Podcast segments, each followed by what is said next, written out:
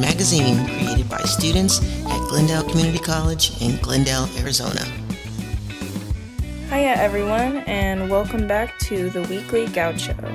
I'm Ricki, a student at Glendale Community College, and for today's episode, I wanted to connect our audience with some information and resources for relief from the stress of the coronavirus pandemic. I'll touch base on some best practices for upkeeping community and self care. My hope is that by working all together, we can minimize the damage and impact of coronavirus where possible and keep each other safe. We are now seeing daily and harsh reminders of the importance of medical care, food, and shelter for everyone. Historically, we have seen that disasters can disproportionately affect marginalized communities and weigh down on collective mental health. So, my question is how do we maintain and improve on our existing ideas of wellness? With such a quickly evolving situation, it is crucial to consistently be reevaluating our individual and communal needs. On an individual level, individual level, self-care looks different for everyone. Personally, it helps my stress levels a great deal to set a regular sleeping and eating schedule. Without the ability to go to work or school, it's important to create structure for yourself. A great rule of thumb to maintain sanity is everything in moderation. Of course, getting physical activity in helps, but could be as simple as a walk in the sun or YouTube yoga for beginners. Speaking of, I know everyone hates to hear it, but positive affirmations and meditations are a powerful tool for wellness and stress management. Those can also easily be found on YouTube. In my opinion, the easiest way to soothe a stressed brain is by focusing on that breath and practicing gratitude. Even in the worst of times, there's always something to be thankful for. Finally, reaching out to loved ones and staying connected will help everyone involved. Text and phone calls totally work, but science does show that it helps neural connections to see people's faces and read body language.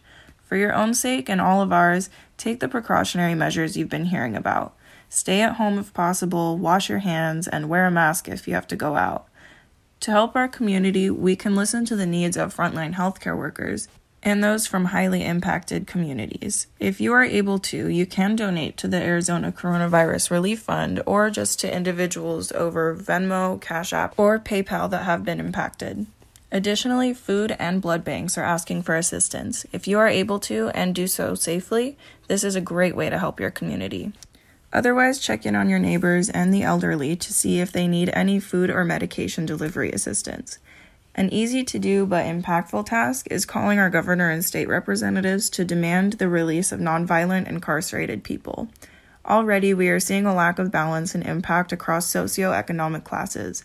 With that in mind, what can economic classes? With that in mind, what can you do in your daily life to continue flattening the curve? And what in our individual and communal practices do we need to permanently shift moving forward? Every person doing their part leads to the most ideal outcome. And finally, I'd like to connect y'all to some resources real quick before we go.